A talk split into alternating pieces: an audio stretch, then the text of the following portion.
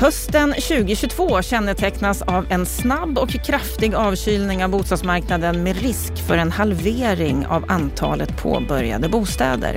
Stigande räntor i kombination med ökade energikostnader kan leda till en ny självförstärkande händelsekedja som i ett värsta scenario kan utlösa en ny fastighetskris. Mm. Så börjar en av två nya rapporter som lanseras nu i dagarna.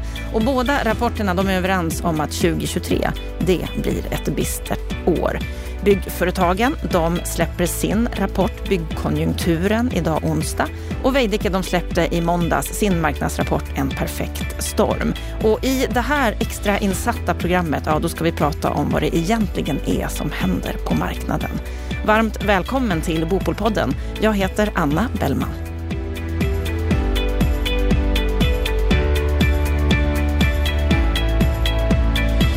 Det pessimistiska scenariot det är mer sannolikt än det optimistiska. Det är en vargavinter som väntar. Ja, 2023, det blir ett bistert år. För att bena ut vad som egentligen händer på marknaden just nu och framförallt vad vi har att vänta oss framåt så har jag bjudit in två personer till studion. Varmt välkommen Fredrik Isaksson och Lennart Weiss. Tackar. Tackar. Fredrik, du är chefsekonom på Byggföretagen. Och vi börjar med den frågan som vi alltid gör här i Bopolpodden. Vad är din sinnesstämning idag? Ja, den är, eh, den är ganska god eh, skulle jag säga. Då. Det är, jag gillar hösten och eh, jag brukar säga att hösten är en fantastisk årstid fram tills den här regniga perioden börjar. Och i morse var det riktigt, riktigt grått. Men nu när jag gick hit vid lunchtid så var det faktiskt nästan som man såg lite klarblå himmel igen. Så att, eh, ja, ganska uppåt just nu. Ganska uppåt och ändå en årstid som passar bra in i den rapport som ni släpper. Ja, precis. Vi beskriver ju den årstid som kommer. Ja, varje vintern.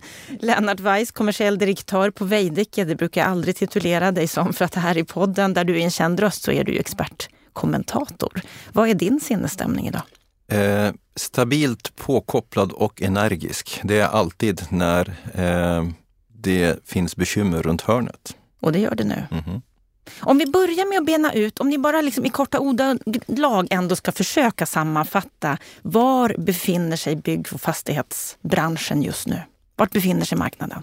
Fredrik, om jag börjar med ja, dig. Eh, just nu är vi fortfarande nära, nära högkonjunktur, nä, nära överhettning. Så att säga. Är, våra medlemmar Eh, när jag pratar med dem så är det fortfarande så att det största problemet de har att brottas med är, utöver de väldigt höga kostnaderna för, för insatsvaror, så är det att få tag på rätt folk. Eh, i tillräcklig mängd. Eh, det är det, kompetensbrist? Det är kompetensbrist och det har vi haft en bra, bra tag, men vi har det fortfarande. Eh, och det beror på att vi har startat väldigt mycket projekt under förra året som fortfarande byggs och det som ser svagt ut framöver är ju orderböckerna. Så det är det som är själva nuläget där vi befinner oss just nu. Vad säger du Lennart, hur skulle du vilja beskriva det? Nej, jag kan sammanfatta det på samma sätt. Alltså, eh, på en allmän nivå så, så, så eh, det gäller ju inte bara för vår bransch, så har man ju haft arbetskraftskompetensbrist länge. Det verkar vara ett, liksom, ett systemfel vi har i Sverige. Vi har ganska hög arbetslöshet men nästan alla samhällssektorer ropar efter arbetskraft och så också här. Men jag är tyvärr orolig för att det här kan svänga väldigt snabbt för nu kommer det ju varsel varje dag. Och eh, det är inte bara på så att säga, kollektivsidan utan det är även på tjänstemannasidan. Så jag tror att vi kan gå från, från att befinna oss i ett eh, känslomässigt tillstånd till ett annat väldigt, väldigt snabbt. Och jag tror att det sker just nu den här hösten.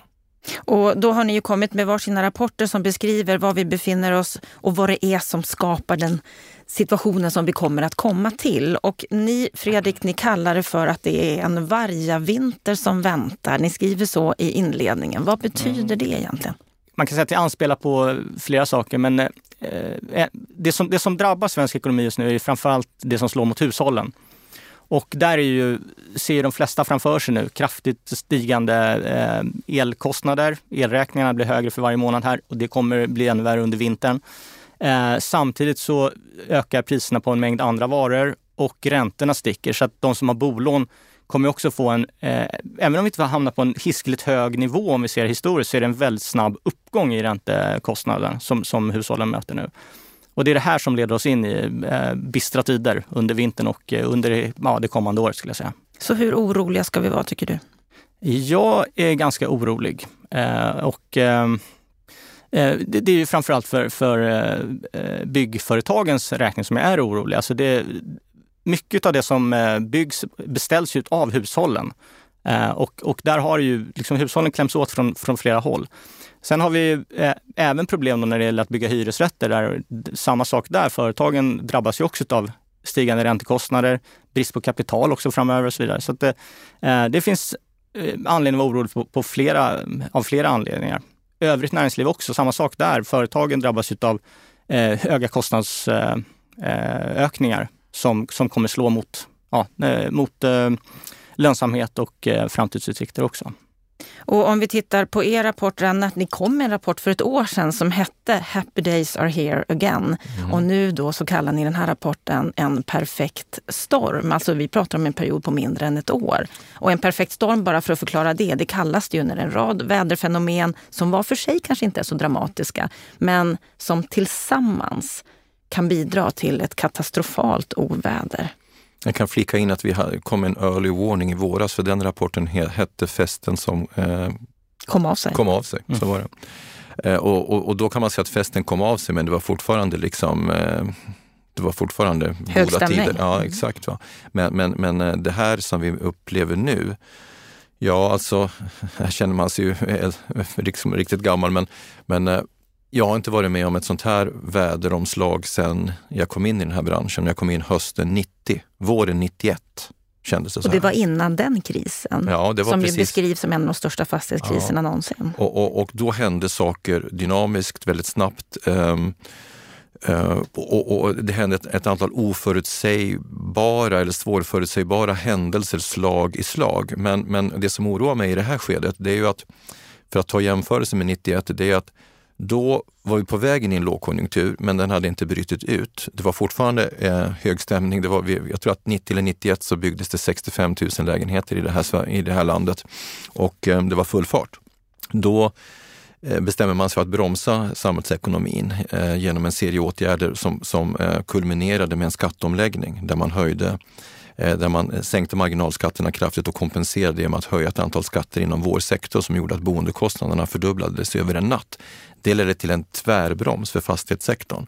Alltså all bostadsefterfrågan försvann och vi fick samtidigt eh, en stigande arbetslöshet som kom ganska snabbt, vilket gjorde att fastighetsbolagen fick problem med sina kassaflöden och vi åkte rakt in i en fastighetskris som, eh, som, som utvecklade sig till en finanskris.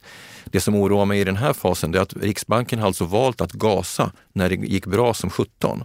Jag förstår att man måste föra en penningpolitik som är ganska ska säga, koordinerad med, med omvärlden, men ingen av oss begrep ju varför man fortsatte att eh, stödköpa företagsobligationer förra året, vilket eldade på tillgångspriser, de tillgångspriser i aktier och fastigheter som man samtidigt var kritisk mot. Nu, när vi alldeles uppenbart är på väg mot en lågkonjunktur till följd av de faktorer som Fredrik räknar upp, då ställer man sig på bromsen och inte måttligt utan man tvärbromsar. Och fortsätter man då att höja räntorna så här aggressivt som man gör nu, då utlöser man en händelsekedja som jag tror att man själv inte begriper vilka konsekvenser som den kan få. Och då tror jag att man måste separera den här problemställningen i två delar. Den ena rör bostadsbyggandet. Den kan alla famna. Och media fångar ju den fort. De pratar alltid först bostadspriser, sen bostadsbyggande, men de pratar inte om det som kommer sen en potentiell fastighetskris och den oroar mig mest. Jag har redan så att säga integrerat i mig själv att bostadsbyggandet kommer att kollapsa. Vi pratar om en halvering. Det kan faktiskt bli värre än så i termer av faktiskt startade projekt.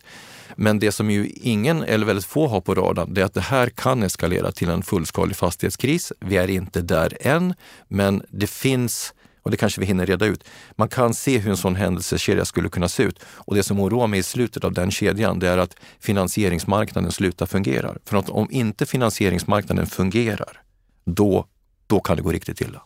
En sak jag funderar på här, för att du säger ju att det kan bli så här, det kan gå illa. Och ni skriver ju själva i er rapport här att eftersom vi just nu befinner oss i ett dynamiskt skede så är det svårt att fånga kraften i utvecklingen enbart baserat på tillgängliga data. Mm. Hur svårt är det att bedöma det här läget? Ja, det är därför man måste föra in, eh, vad ska vi säga, logisk, eh, man måste förklara vad som sker logiskt utifrån så att säga eh, hur branschlogiken fungerar. Om vi tar bostadsbyggandet först så har Fredrik redan egentligen belyst det här. Om kostnaderna för att producera en vara ökar samtidigt som hushållens så att säga, betalningsvilja eller förmåga minskar, ja men då går det ju inte. Om priserna faller på en andrahandsmarknad som nyproduktionen i praktiken ska konkurrera med, då går det inte att få ihop en kalkyl. Det har redan hänt. Och det här kommer att drabba både den ägda marknaden och den hyrda. För den hyrda marknaden så ser problemställningen lite annorlunda ut. Men i grunden så kan man säga att samma mekanismer verkar där. De kan inte ta ut hyrorna för att få hålla igång nyproduktionen. Så att bostadsbyggandet, det kommer att falla och det kraftigt. Men det som oroar mig mest egentligen, det är att det som händer i ett sånt här läge, när eh, räntor stiger, när energikostnader stiger, då går bolagens driftsnetto ner. Och när det sker, då, då, måste man öka avkastningskraven. När avkastningskraven ökar, då faller fastighetsvärdet. Och när fastighetsvärdet faller, då försämras belåningsgraden. Och när belåningsgraden försämras, då kan du få problem med ratingen. Och när ratingen blir sämre, då får du svårare att låna. Och du har ett läge just nu där väldigt många bolag i Sverige har belånat sig på obligationsmarknaden. Vissa med mer än 50 procent. Eh, och det har man gjort därför att man har hittat billigare kapital där. Men den marknaden är i stort sett stängd nu. Speciellt på företagsobligationer är den stendöd, men den är väldigt, man kräver väldigt höga så att säga, riskpåslag på den, den, den del av marknaden som fungerar. Och då kommer de här företagen att försöka söka sig tillbaka till banksektorn när de ska refinansiera sig. Men de vill inte öka sina volymer. Och de fick ökade riskvikter förra året, vilket gjorde att Finansinspektionen faktiskt tvingade dem att minska sina volymer eller hålla dem konstanta. Och det är det här jag är livrädd för. Att liksom trycket kommer mot banken och banken har stängt sina portar. Ja, ni det, säger att det, det är... hände våren 91 och, och, och händer det igen, då, då. Ja, ni säger att Sverige går mot en recession. Ja, det, det säger vi också. Ja, ni delar den bilden. Ja, men delar du också beskrivningen nej, som Lennart har? Den, mm. den djupa analysen när det gäller fastighetsmarknaden som, som Lennart har gjort. Nu har jag inte läst eh, er senaste rapport, men eh, det, man får komma ihåg att det ser en del saker som ser annorlunda ut i svensk ekonomi idag jämfört med början på 90-talet också. Så att din oro speglar ju någon slags istid nästan. Om man beskriver 90-talet i svensk bostadsmarknad var ju en istid. Uh, och, och, det är ju något annat än en vargavinter ändå. Uh, och jag säger, och, vi är inte där. Nej, precis. Nej. Och, och, um, så, så, att, och det, man, det det kokar ner till är ju hur lång tror vi att den här nedgången blir? Så att säga. Uh, och vi vet ju att ekonomin idag är mycket mer internationaliserad än vad den var då. Och det, det är det som först och främst har fört oss in i den här djupa nedgången. Men det är samtidigt det som kan leda oss ut ur den eh, senare. Ja. Att, eh, och, och, och, skälet till att man då sätter sig i en sån här studio och pratar om riskerna, det är ju att både Fredrik och jag eh, både vill men, men kan också se vilka knappar man ska trycka på för att förhindra ett sånt här förlopp. Så det är ju liksom hela intentionen. Det är inte att liksom ropa att vargen kommer. Och jag säger igen, vi är inte i en fastighetskris, men vi är möjligen i ett försked av en fastighetskris och nu gäller det att agera klokt. Eh, mm, och vi ska återkomma till det. Vad ja. är det som egentligen krävs? Men innan dess så måste vi få en bättre koll på hur ser det egentligen ut i konkreta siffror. Då? Mm. Och tittar vi på Boverkets prognos så menar ju de att det behövs 63 000 nya bostäder per år till 2030 för att motverka bostadsbristen. Och ni Fredrik, ni är ju väldigt tydliga med vad er prognos är när det gäller hur många bostäder som kommer att påbörjas under det här året vi är i nu, 2022 och 2023. Mm. Drygt Ja, alltså vi var ju uppe i, i, över det behovet som Boverket tecknar förra året. Eh, påbörjades nästan 68 000 bostäder då. Eh, i, I år räknar vi med att det backar till 50 000. Och det är för att det har, det har ju påbörjats en hel del första halvåret. Så att nu ser det väldigt svagt ut under hösten och nästa år är vi nere på eh, 38 600 är vår prognos totalt. Och i den, i den siffran så ingår ju både flerbostadshus och småhus. Och då räknar vi med att småhusen står emot nedgången ganska, eh, ganska så bra. Det minskar lite grann, men på flerbostadshussidan så är vi faktiskt nästan nere i en halvering på, på två år, som eh, Lennart beskriver. Eh, så att eh, vi, vi, räknar med 28 000 påbörjade eh, lite drygt eh, under nästa år att jämföra med 54 000 förra året. Och tittar vi på, på vad som har sagts under året som har gått här nu så har ju de här siffrorna kontinuerligt sänkts hela tiden. Kan det komma att bli ännu värre än vad ni tror? Eh, ja, det finns en, en nedåtrisk, eh, men eh, det, det, finns ju också en, en uppsida så, såklart om, om ekonomin skulle utvecklas bättre. Vi hade en väldigt dyster syn redan i våras, men då berodde den på att vi eh, inte kunde se någon lösning på cementkrisen. Eh, det är ytterligare ett mörkt moln som hänger över vår sektor. Eh, men i, i, takt med att marknaden har eh, liksom blivit så mycket mörkare så blir ju cementbristen, den, den risken är fortfarande kvar. Eh, men det blir inte en eh, bindande restriktion på samma sätt när byggandet hamnar på så, på så låg, låg nivå som det gör nu i alla fall. Ja, om vi tittar på den frågan då, för det är som du säger, det är ju en fråga som inte är löst ännu. Och skulle det här domstolsutslaget i december när det gäller det fyraåriga tillståndet bli negativt, då kommer ju Sverige troligen att drabbas av en cementkris i slutet av sommaren 2023. Mm, någon gång i sommaren nästa år. Vad kommer det innebära? Ja, det vågar jag inte tänka på. Alltså det, då har vi inget material att bygga av helt enkelt. Det, blir, eh, det, det kommer då, man kan, man kan tänka att det, bristen på cement från Slite kommer slå hårdare mot anläggningssektorn och gruvnäringen än vad det gör mot eh, husbyggandet. För att husbyggandet tar mycket cement ifrån Skövde också. Och där pågår ju eh, produktionen som, som vanligt. Så att säga. Men, men det är en hel del cement som försvinner från marknaden och det kommer påverka bostadsbyggandet också. Mm. Vad säger du Lennart? Och, och det är ett väldigt bra påpekande som Fredrik gör här därför att den delen av byggsektorn som ändå går bra, är anläggningssidan. Mm. Den går bra. Um, och, och, och, jag menar, um, det är nog många i branschen på de, hos de större entreprenadbolagen som just nu finner tröst i att an, anläggning, infrasidan går bra. Men skulle det här scenariot inträffa, då kommer ju den att uh, drabbas och svårt också. Då kan man säga att båda stödjebenen uh, får bekymmer samtidigt. Det är ju inget scenario man önskar. Bostadsbyggandet har sjunkit kraftigt. Sammantaget så kommer nybyggnadsinvesteringarna i bostäder att falla med 23 procent nästa år, säger ni i er rapport Fredrik. Och i det pressmeddelande som gick ut här på morgonen så säger Katarina Elmsäter-Svärd att det byggs drygt 8 000 färre bostäder per år till följd av amorteringskravet. Mm. Samtidigt som vi då går mot den här rejäla inbromsningen i ekonomin och därför bör regeringen lätta på det skärpta amorteringskravet. Hur kommer ni fram till den här siffran, att det är 8000 som beror just på amorteringskravet? Ja, den har vi eh, låtit eh, evidens räkna på. De gjorde en studie för oss i, i samband med att man införde de här eh, olika omgångarna av amorteringskrav. Och det är den eh, volymen som vi ser liksom över tid. Vi fick en väldigt kraftig nedgång precis när det skärpta amorteringskravet infördes. Eh, och det här är ju en sån sak som vi tycker att om man ska göra någon åtgärd från politiskt håll så är det att alltså, slopa det skärpta amorteringskravet direkt. Uh, för det, jag, jag vet inte, det är svårt att förstå hur man får ihop det med även eh, eh, den höga kontantinsats som man har krav på. Så att säga. Det, eh, och i, i det här läget, eh, alltså Finansinspektionen har ju varit och, och resonerat som att eh, man, man, kan inte ta bort amorteringskravet nu för att det skulle motverka Riksbankens eh, eh, det de försöker bromsa med, med hjälp av penningpolitiken. Men jag, jag tror inte det finns någon anledning att tro att, att hushållen kommer att ha köpfest i vinter, utan det är liksom eh, mycket som, som, drabbar hushållen nu. Så att det som kan göras eh, för att eh, rädda situationen där behöver man göra. Och är, man pratar ju om elpriskompensation och så vidare och på bostadsmarknaden så är det ju det lättaste är att eh, eh slopa det skärpta amorteringskravet. Mm, och det säger ju väldigt många i branschen, väldigt många som jag pratar med är ju, är ju eniga med dig Fredrik och med dig Lennart. Jag vet att du har ju också den åsikten. Men det tycker ju inte Finansinspektionen eller Riksbanken. De vill ju inte lätta på det här. Nej, de lever i den föreställningsvärlden att de hjälper hushållen. De, de, minskar hushållens risker menar man genom att man inför de här reglerna som driver hushållen till billigare bostäder som ger dem en lägre eh, belåningsgrad. Men de missar ju två fundamentala saker i det här sammanhanget. Det ena är ju att vi har en stor kull eh, ska säga, ungdomar i familjebildande ålder. De kan inte bo i ettor. De måste bo i stora lägenheter. De här personerna som inrättar de här regelverken idag hade, mötte själv en bostadsmarknad där det var möjligt att etablera sig som familj i den åldern. Nu skapar man regelverk som spärrar nästa generation.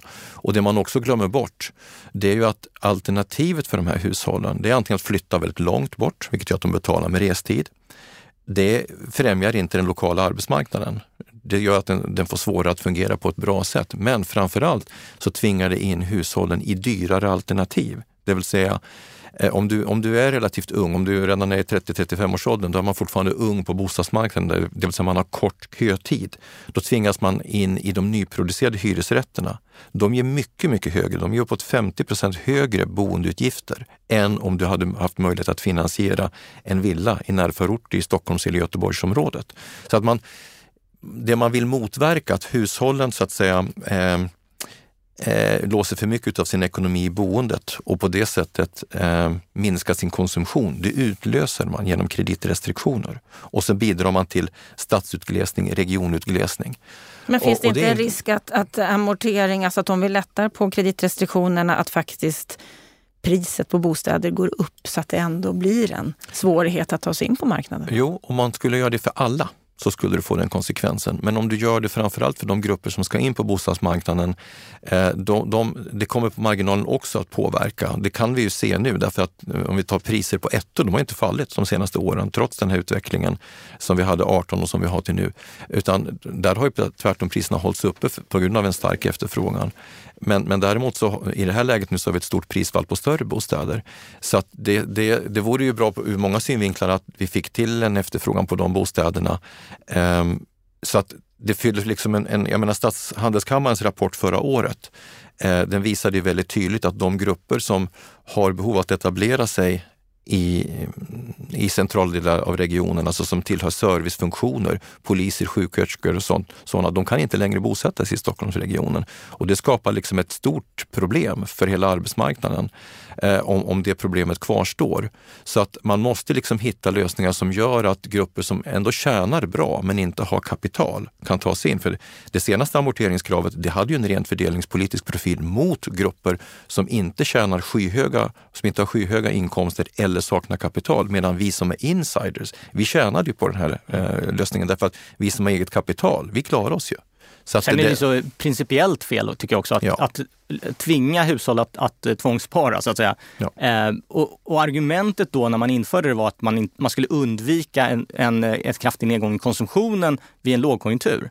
Ja, eh, att nu då inte ta bort det eh, skulle ju verkligen motverka konsumtionen när vi går in i en lågkonjunktur. Mm. Så, mm. så För det visar ju också, ihop, det ser alltså vi i bank, bankernas prognoser, att hushållen håller ju i sina pengar. Ja, ja, visst. Och även i, tittar man på Konjunkturinstitutets äh, Eh, vad heter det, konfidensindikator för hushållen så är den ju nere i botten.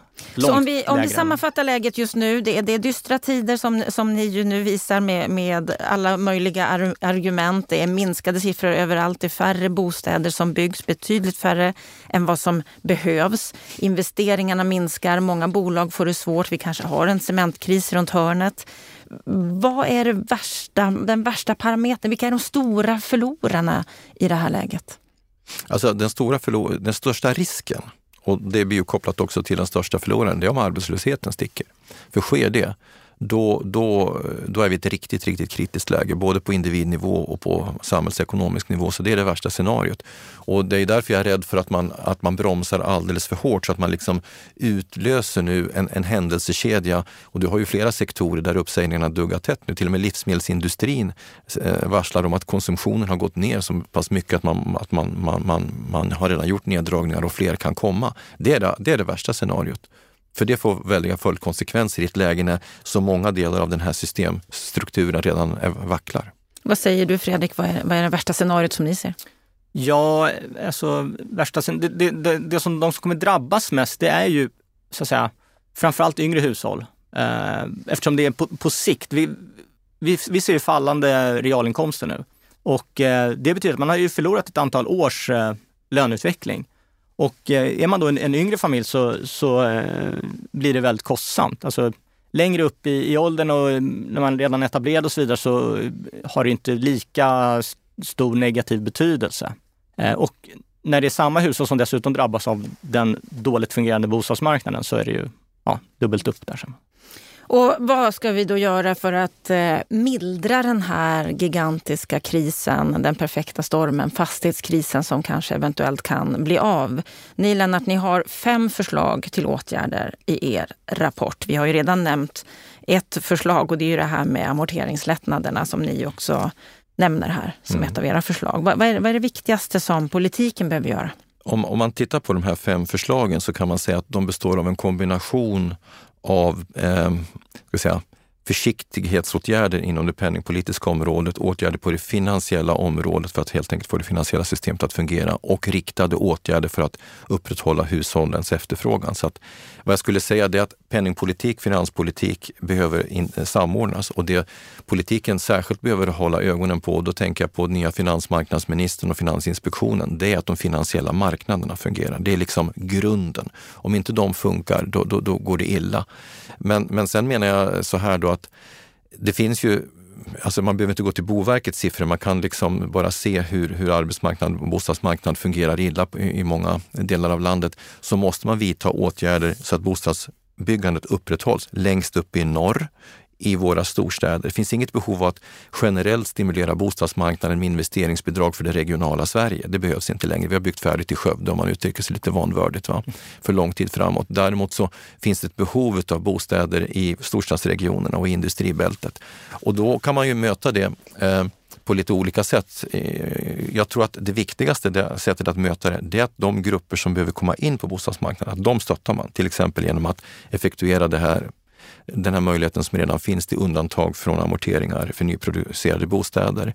Eh, men man, kan också, och sen att lyfta amorteringskrav nummer två, det tycker jag är en självklarhet för det har en sån tydlig fördelningspolitisk profil.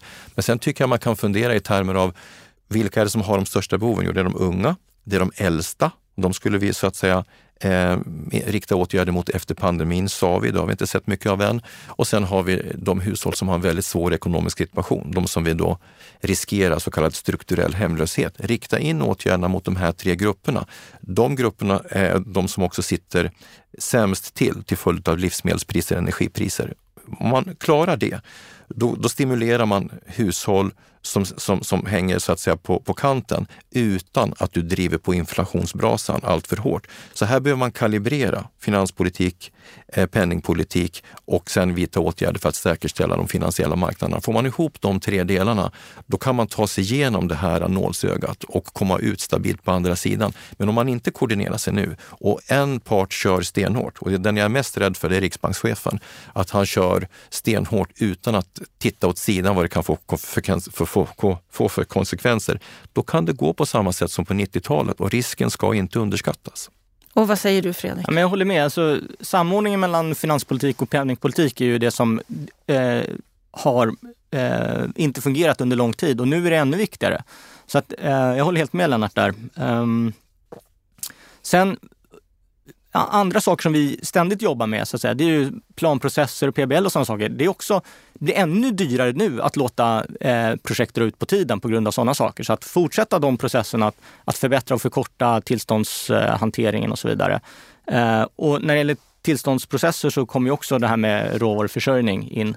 Eh, och även energiförsörjningen som också är en jätteviktig fråga. Eh, tar ju lite längre tid att, att fixa till än att eh, fimpa amorteringskravet. Men eh, eh det är ändå frågor som är viktiga de, från nu och, och de närmsta åren att eh, fortsätta åtgärda.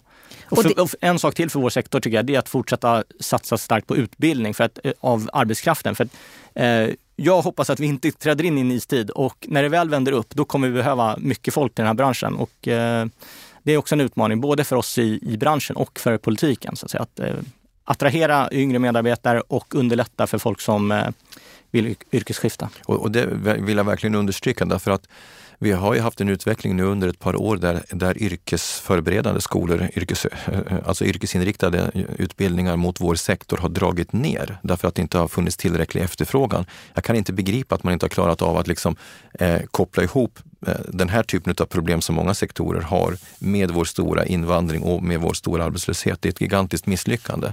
Men drar man ut linjen framåt och så tänker vi att Ukraina-kriget upphör och så får vi en uppgång igen, mm. då kommer vi ha en kolossal arbetskraftsbrist därför att det är en väldigt stor risk då att den, den arbetskraften som räddar oss idag, den östeuropeiska, de drar till Ukraina för det är mycket, mycket närmare. Så att vi måste göra vår bransch attraktiv och vi måste skapa attraktiva ramvillkor för att jobba i Sverige och utbilda eh, arbetskraft i Sverige. Så att eh, vi har liksom en kortsiktig utmaning, men runt hörnet så mm. kan vi få rakt motsatt utmaning och då gäller det att bygga eh, för, för båda scenarierna. Och vad är viktigast för branschen att göra nu i det här läget? Hur, hur, hur bör man agera när man är en aktör i branschen? Ja, så som branschaktör Ja du, det är det gamla vanliga. Va? Det är att hålla eh, i kassan, vilket är ett farligt råd också. Va? Därför att om alla gör det så blir det inga affärer. Men det är ju att eh, vårda sina viktigaste kunder. Jag skulle säga att vårda sin personal. Säg inte upp personal allt för lättvindigt, för det, det visade pandemin att de du har sagt upp kommer inte tillbaka per automatik. Försök att vara långsiktig. Det, det är viktigt. Drabbas inte av panik även om det finns många mörka moln på himlen, men försök tänka långsiktigt. Då kan man komma ut som en vinnare på andra sidan.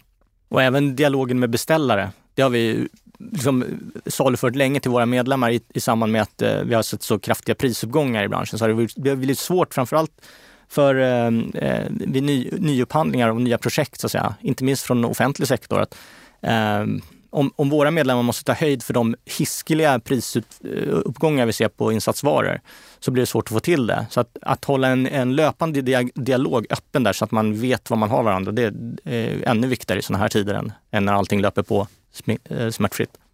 Och om vi då tittar på den politiska arenan så har vi ett speciellt läge just nu med ny regering, nya riksdagsledamöter. Ingen vet riktigt vad de ska jobba med framåt eller håller på att hitta sin agenda i alla fall framåt. Och nu kanske det behöver göras åtgärder ganska snabbt. Som ni sa, amorteringskravet är lätt att fimpa. Men eh, de har inte myndigheterna med sig att göra det. Samtidigt så såg vi under pandemin att det fanns väldigt mycket handlingskraft från politiskt håll väldigt snabbt. Mm. Så vad skulle kunna hända här? Vad skulle de konkret kunna göra? Och utrymme också, till skillnad från på 90-talet. Mm. Då hade man inget finanspolitiskt utrymme. Så att säga. Så att det... Så är det. Och bankerna är i bättre skick ja. idag. Belåningsgraden i fastighetssektorn är bättre under kontroll. Så att det finns absolut eh, positiva avvikelser. Ja, men alltså, Pessimisten skulle i det här läget säga att, att det här ser inte så bra ut. Vi har ett regeringsskifte och vi har en massa nya personer som i många fall är, är ganska, ska säga, har grunda kunskaper inom det här området. Det, det, det, det förorsakar kanske det kan, det kan bidra till passivitet och att man agerar för långsamt. Å andra sidan, optimismen skulle kunna säga att, att eh, nu har vi personer som, som så att säga inte tyngda utav historiska beslut. De kommer in utan arv. De kan se på det med, med, med färska ögon, de kan skylla på den förra regeringen eller vem som helst. Och det skulle ju kunna mana till eh, ska säga, handlingskraft, liksom, samtidigt som oppositionen kan frigöra sig från gamla positioner, för nu är man ju opposition. Så att bara rätt människor eh, ska vi säga, fångar den här informationen man har nu och gärna hitta varandra eh, över gränserna, över departementsgränser, part, eh, över, över partigränser och även eh, mellan politik och myndigheter. Så så, så, finns det definitivt tillräckligt med mycket information och e historisk erfarenhet för att göra rätt saker. Men det här är en fas där man måste kalibrera sin information. Man måste konsekvensanalysera varje steg och agera samordnat. Alltså, du har ju sett att Annika Winst och andra ekonomer har ut, varit ute och varnat för ytterligare en väldigt kraftig räntehöjning här i höst. Jag delar den oron. Nu gäller det att vara försiktig på gasen och försiktig på bromsen så att du verkligen navigerar utifrån hur det här utvecklar sig. För att agerar du snabbt ryckigt utan konsekvensanalyser och huvudligen, då kan det gå illa. Vi, vi räknar faktiskt, eh, vi räknar med en eh, 75, eh, 75 punkters höjning till här i förra årsskiftet. Men sen räknar vi med att eh, Riksbanken kommer börja sänka räntan nästa år. Just för att vi går in i så pass svag eh, utveckling som vi gör. Mm. Så att, ehm, jag hoppas du har rätt. Swedbank mm. sa så sent som i morse att de tror att styrräntan går, går upp mot 3 procent. Mm. Och det är ju inget roligt scenario. Eh, men, men framförallt så skulle jag säga att väldigt snabba, aggressiva höjningar just nu är olyckliga för de, de påverkar även det psykologiska klimatet och de bidrar ju faktiskt till ökad inflation. Så på det sättet så motverkar det ju hela syftet mm. och det som kan hända här, va, det är ju att de, den här kraftiga ökningen utav räntorna den, den, har ju redan slagit in i hyresförhandlingarna, det hör vi ju, 10 hyreshöjningar. Och det riskerar ju att påverka lönerörelsen. Och händer det att vi, så att säga, får, vi får en hyperinflation som biter sig fast i ständiga kompensationskrav, ja då är vi ju i ett scenario som, som är, då kan vi få en så kallad stagflation och det är det värsta scenariot av alla och det kan man inte utesluta i det här läget. Därför måste politik och myndigheter vara koordinerade och tänka lång sikt och se till att ta oss igenom den här fasen så snyggt och smidigt som möjligt. Stagflation. Tror du att vi kan hamna där, Fredrik? Eh, ja, det, det, tror jag. Eh, alltså, vi ser ju redan eh, kraftigt stigande priser och att arbetslösheten är på väg upp. Så att det, vi är väl i, princip där, skulle jag säga. Men eh, eh jag, jag, tror också, som Lennart varit inne på, att alltså, dels arbetsmarknaden, den har, den har utvecklats alltså, väldigt starkt under, under lång tid nu. Eh, och eh, mycket hänger på att inte den faller ihop, så att säga. Och där är jag orolig framför allt för som industrin i södra Sverige, som, eh, det är där den största, de, de flesta eh, anställda inom industrin eh, finns och det är de som drabbas värst av energiprisuppgången nu. Eh, så det, det, är ett väldigt mörkt eh, moln på himlen som jag, som jag ser det. Eh, och sen så har vi ju avtalsrörelsen framöver som, eh, där det krävs att vi tar liksom, eh, mycket ansvar från, från båda håll. Mm. Och, och, det är jättesvårt i det här läget, som Lennart var inne på. Man ser de tecken som kommer från, från hyresmarknaden till exempel. Mm. Sen har vi också den eh, kommersiella hyresmarknaden där de har eh, indexerade hyresavtal. Eh, där kommer vi också behöva se en hel del eh, avtal och eh, diskussioner framöver tror jag, för att alla hyresgäster kommer inte klara eh, ren indexuppräkning av hyrorna. Speciellt läge, kärvt läge. Det är en perfekt storm som vi kanske ser sammanfalla här nu till en riktig, riktig besvärlig kris. Ja, nu har vi fått en inte så rolig, men ändå en bra lägesrapport över hur det ser ut just nu genom den rapport som ni släpper idag på Byggföretagen och Veidekkes rapport som ni släppte i måndags. Och vi kommer fortsätta följa marknadsläget, utvecklingen, alla olika parametrar och vad som krävs framåt och fortsätta trycka på politiken i den mån som det går. Stort tack Fredrik Isaksson och Lennart Weiss för att ni var med i Bopolpodden. Tack själv. På fredag då är vi tillbaka igen med veckans Aktuellt. Det senaste som har skrivits i media under veckan. Och sen på måndag då är vårt ordinarie program också tillbaka. Då med en annan rapport. Det är Handelskammaren som tittar på hyresrätten och andrahandsmarknaden. Så missa inte vårt program på måndag. Fram till dess, må så gott.